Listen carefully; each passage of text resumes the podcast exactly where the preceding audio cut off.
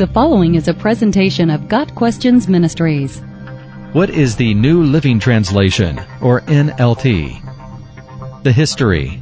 The goal of the New Living Translation, or NLT, is a translation of the Bible into a clear, readable form of modern English. The New Living Translation was completed and published by Tyndale House in 1996. Soon after the publication of the first edition, the NLT Bible Translation Committee began a further review and revision of the translation. Their goal was to increase the level of precision without sacrificing the text's easy to understand quality. The second edition of the NLT, also called the NLT SE, was released in 2004. It reflects a translation style that is slightly less dynamic than the first edition in many places. It still retains natural contemporary English. The second edition also brought a poetic format to many passages, especially that of the prophetic writings in the Old Testament. Another minor revision was completed in 2007 with minor textual and footnote changes. For most of 2008 and 2009, the NLT has consistently averaged a fourth spot ranking in Bible sales, based on both unit sale and dollar sales, according to the Christian Booksellers Association. However, in July 2008, the NLT gained the number one spot in unit sales, unseating the NIV for the first time in over two decades.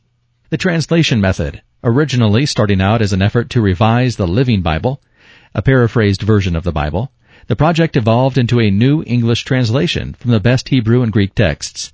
The New Living Translation is based on the most recent scholarship in the theory of translation. The challenge for the translators was to create a text that would make the same impact in the life of modern readers that the original text had for the original readers. In the New Living Translation, this is accomplished by translating entire thoughts, rather than just words, into natural everyday English. The NLT follows a combination of formal equivalence, that is word for word, and dynamic equivalence, that is thought for thought, methods of translation. Pros and cons. The New Living Translation is easy to read and easy to understand.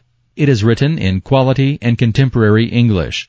However, when it goes more toward dynamic equivalence and less toward formal equivalence, the NLT sometimes goes astray, interpreting rather than translating. Sample verses. John 1 verses 1 and 14. In the beginning the Word already existed. The Word was with God, and the Word was God. So the Word became human and made his home among us. He was full of unfailing love and faithfulness. And we have seen his glory, the glory of the Father's one and only Son. John 3 verse 16. For God loved the world so much that he gave his one and only Son, so that everyone who believes in him will not perish, but have eternal life. John 8 verse 58. Jesus answered, I tell you the truth, before Abraham was even born, I am. Ephesians 2 verses 8 and 9. God saved you by his grace when you believed, and you can't take credit for this. It is a gift from God. Salvation is not a reward for the good things we have done, so none of us can boast about it. Titus 2 verse 13. While we look forward with hope to that wonderful day when the glory of our great God and Savior Jesus Christ will be revealed. Got Questions Ministry seeks to glorify the Lord Jesus Christ by providing biblical answers to today's questions. Online at GotQuestions.org.